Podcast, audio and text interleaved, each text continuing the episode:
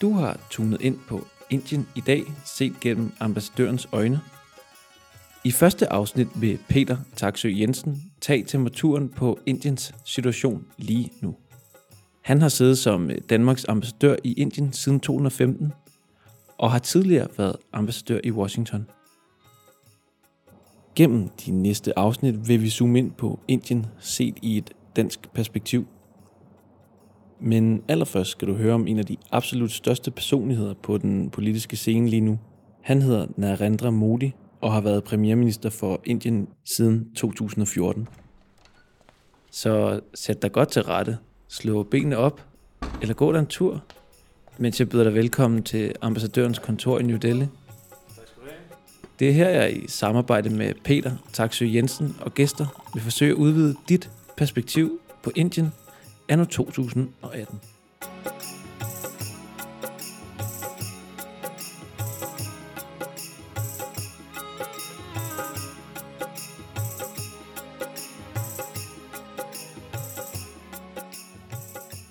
Modi har jo en ambition om, at øh, det 21. århundrede skal være Indiens århundrede, og han er meget bevidst om, at hvis ikke øh, man gør noget fra regeringens side, så risikerer man, at den vision ikke øh, går i opfyldelse. Premierminister Modi er Indiens alt overskyggende profil, og siden hans jordskredssejr i 2014 har han nærmest skulle gå på vandet. Men det seneste stykke tid har givet Modi og hans regeringsparti BJP små risser i lakken. Så han blev valgt øh, i 2014 på et reformprogram, et program, der skal prøve at gribe alle de forskellige positive øh, indikatorer, der er i det indiske samfund, og se, om man ikke kan få sat skabt en retning på dem. Hvis det lykkes at gennemføre de her reformer, så er det jo et kæmpe potentiale, som øh, Modi kan få udløst. Og øh, hvis man skal sætte det på en enkelt formel, så tror jeg, at det, der ligger bag hans reformer, det er, at øh, han har set eksemplet i Kina, hvor øh, økonomisk vækst har været den bedste måde at bekæmpe fattigdom. Vi har stadigvæk 200 millioner indere, der lever under fattigdomsgrænsen fra FN, og øh, økonomisk vækst er simpelthen modellen. Så det har han sat kæmpe fokus på, i, øh, i, siden han kom til. I starten brændte han fingrene en lille smule, fordi han rykkede for hurtigt, og ikke rigtig kunne få befolkningen med. Men man må sige, at han har fået justeret ind, og nu har han fået gennemført øh, to meget store, øh, omfattende reformer, som øh, kommer til at være øh, transformativ for det indiske samfund. Det første er noget, som man troede var der, men ikke var der en, øh, i virkeligheden etablering af et indre marked i Indien med gennemførelse af en fælles øh, skat øh, og moms for hele Indien. Tidligere var det sådan, at man skulle opkræve skatter og moms, hver gang man øh, flyttede en vare over en delstatsgrænse, og det er nu øh, blevet ændret. Det tager noget tid at få rullet det ud. Øh, det er ikke så nemt at gennemføre sådan noget i et land med 1,3 milliarder mennesker, men det kommer til at få kæmpe betydning. Det er en voldsom liberalisering af Indiens marked, der tidligere har været baseret på planøkonomi. For da Indien i 1947 løsriver sig fra Storbritannien og bliver øh, selvstændig, ønsker man fra staten at planlægge sin økonomi internt i landet for at sikre lighed og sammenhold i Indien. Den anden store reform, som ikke rigtig bliver omtalt som sådan, det er hele den øh, transformative digitalisering, der sker i det indiske samfund, hvor øh, med meget, meget stor fokus har Modi prøvet at se, om man ikke kunne få simpelthen leapfrogget det indiske samfund øh, på alle mulige parametre ved at bruge digitalisering som instrument. Det lykkedes at få alle, øh, næsten alle indre til at have et øh, elektronisk ID-kort, som kan bruges i den her sammenhæng. Der er en kæmpe platform, hvor inderne kan bruge deres øh, mobiltelefoner, og også dem, der ikke har smartphones, til at foretage finansielle transaktioner, og så, så videre og så videre. Og det her, det er ikke kun noget, som vil øh, være en øh, rationalisering af alle de forretningsgange, der er. Det er også en kæmpe skridt mod bekæmpelse af korruption, fordi man lige pludselig nu kan øh, bevæge penge fra øh, dem, der sender pengene, til dem, der skal modtage dem, uden at der er ind imellem alle mulige forskellige øh, strømmænd, der lige kan tage deres del af, af sharen. Det sker ved, at man også har koblet det her såkaldte Aadhaar-kort, identitetskortet, sammen med bankkonti, så når man nu øh, har en, et, et, bygget en meget stor del af en infrastruktur, som, øh, som er digital og som vil transformere det indiske samfund. Med over 200 millioner fattige ifølge FN's fattigdomsgrænse på 1,25 dollars om dagen og et voldsomt stigende BNP, står Indien med en række klassiske udfordringer. For lande med ekstrem vækst får ofte følgeskab af en voksende ulighed, men også en voksende korruption. Modsat den tidligere planøkonomiske tankegang med fokus på lighed og sammenhold mellem staterne, så går Modi nu benhårdt efter at bekæmpe den enorme fattigdom med fokus på høj økonomisk vækst. Eller forudsætningen for, at alt det her kan ske, er økonomisk, høj økonomisk vækst i Indien i mange år for at løfte alle de her indre ud af fattigdom.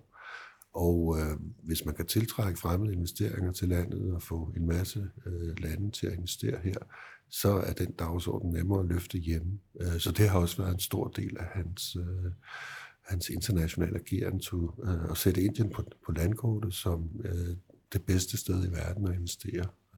Verdens bedste sted for investeringer. 1,3 milliarder mennesker lever der officielt i Indien.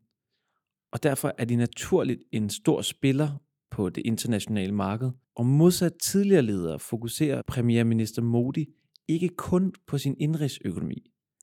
Han har gjort Indien til medspiller på den globale scene. Members of Congress, I have the high privilege and the distinct honor in presenting to you His Excellency Narendra Modi, Prime Minister of the Republic of India.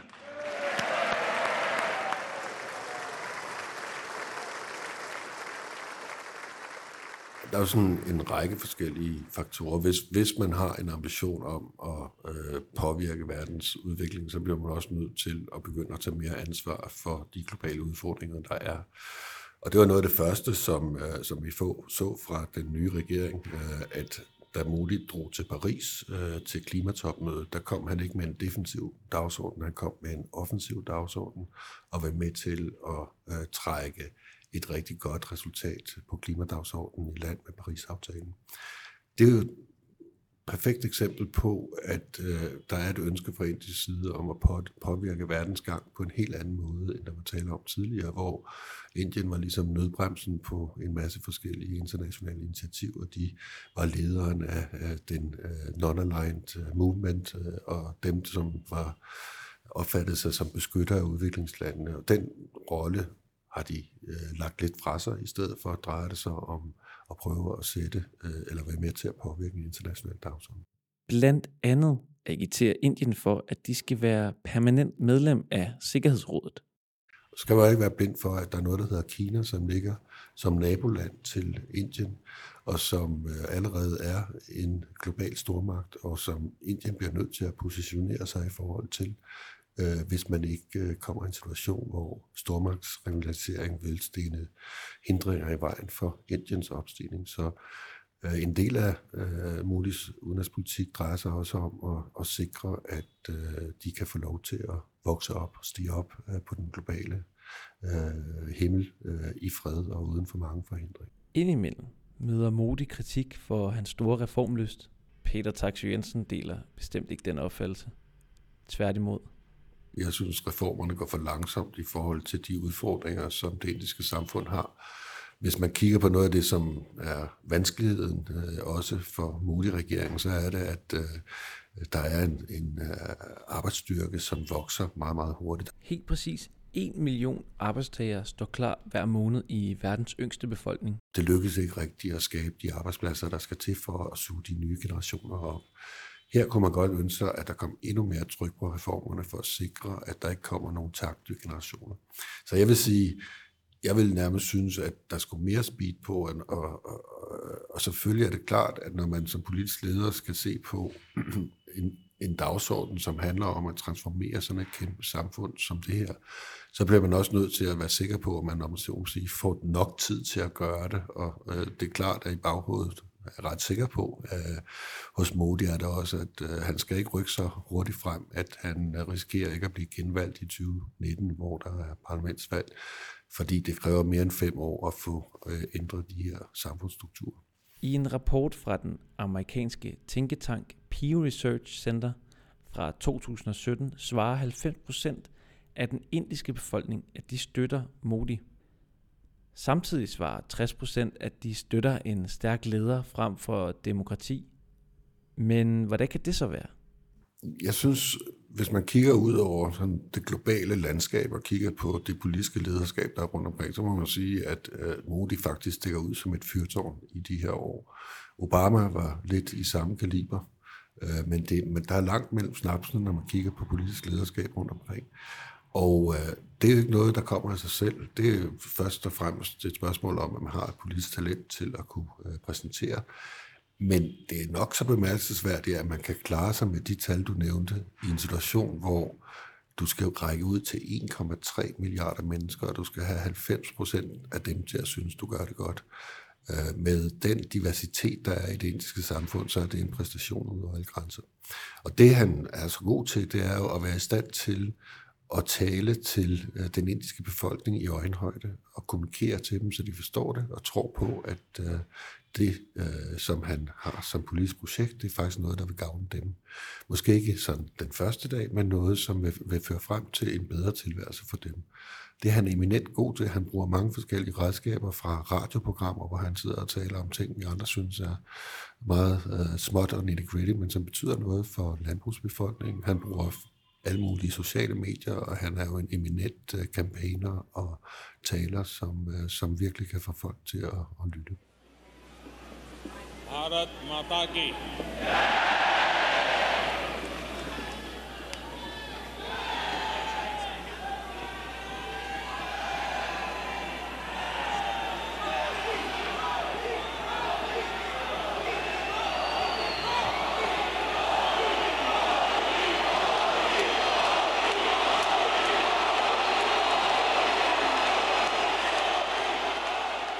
En stærk taler, en dygtig diplomat, men også en stærk hindu-nationalist, som naturligvis vil have en slagside i et land med mange forskellige folkeslag og religioner.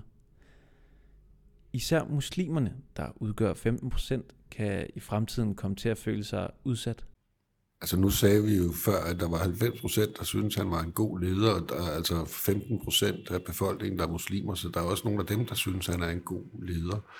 Men det er rigtigt, at han har brugt øh, en hindu-nationalistisk dagsorden til at samle Indien. Øh, det er også noget af det, der har været med til at gøre ham populær som leder, at han ligesom har kunne klukke tilbage i den indiske historie og holde det frem som, øh, som øh, noget, man kan være stolt af som indre, og noget, som man gerne vil påvirke verden med. I har alle sammen hørt om yoga-dage øh, og alle mulige andre ting, som er en måde at udrulle øh, blød øh, magt fra indisk side. Så den dagsorden er en dagsorden, som er blevet brugt til at samle Indien og gøre inderne stolte af det projekt, han har gang i. Men der er ingen tvivl om, at der er en sort sky i horisonten, fordi der er en grænse for, hvor langt ned af den øh, vej, man kan gå, uden at det bliver en udfordring for de minoritetsgrupper, som, som er i Indien.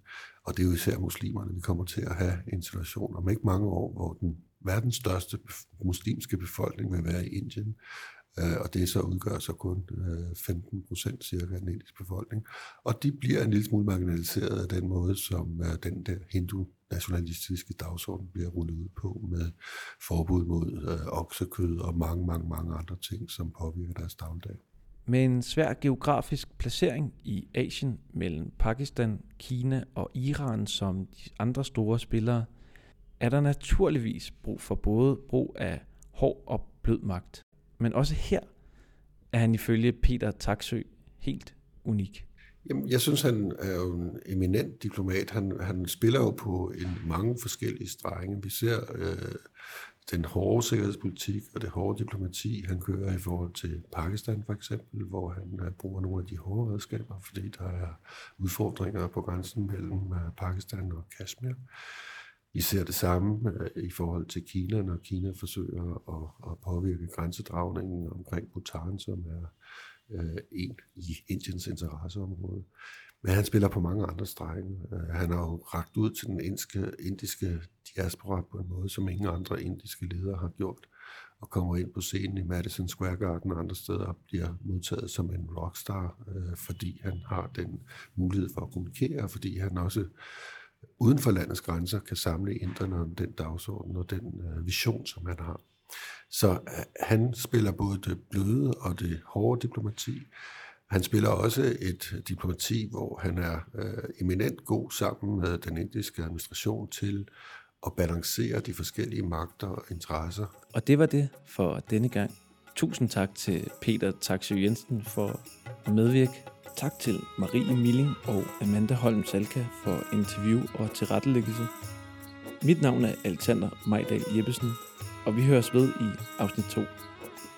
Næste gang skal vi fokusere lidt mere på personen Modi, så hæng på. Vi ses næste gang.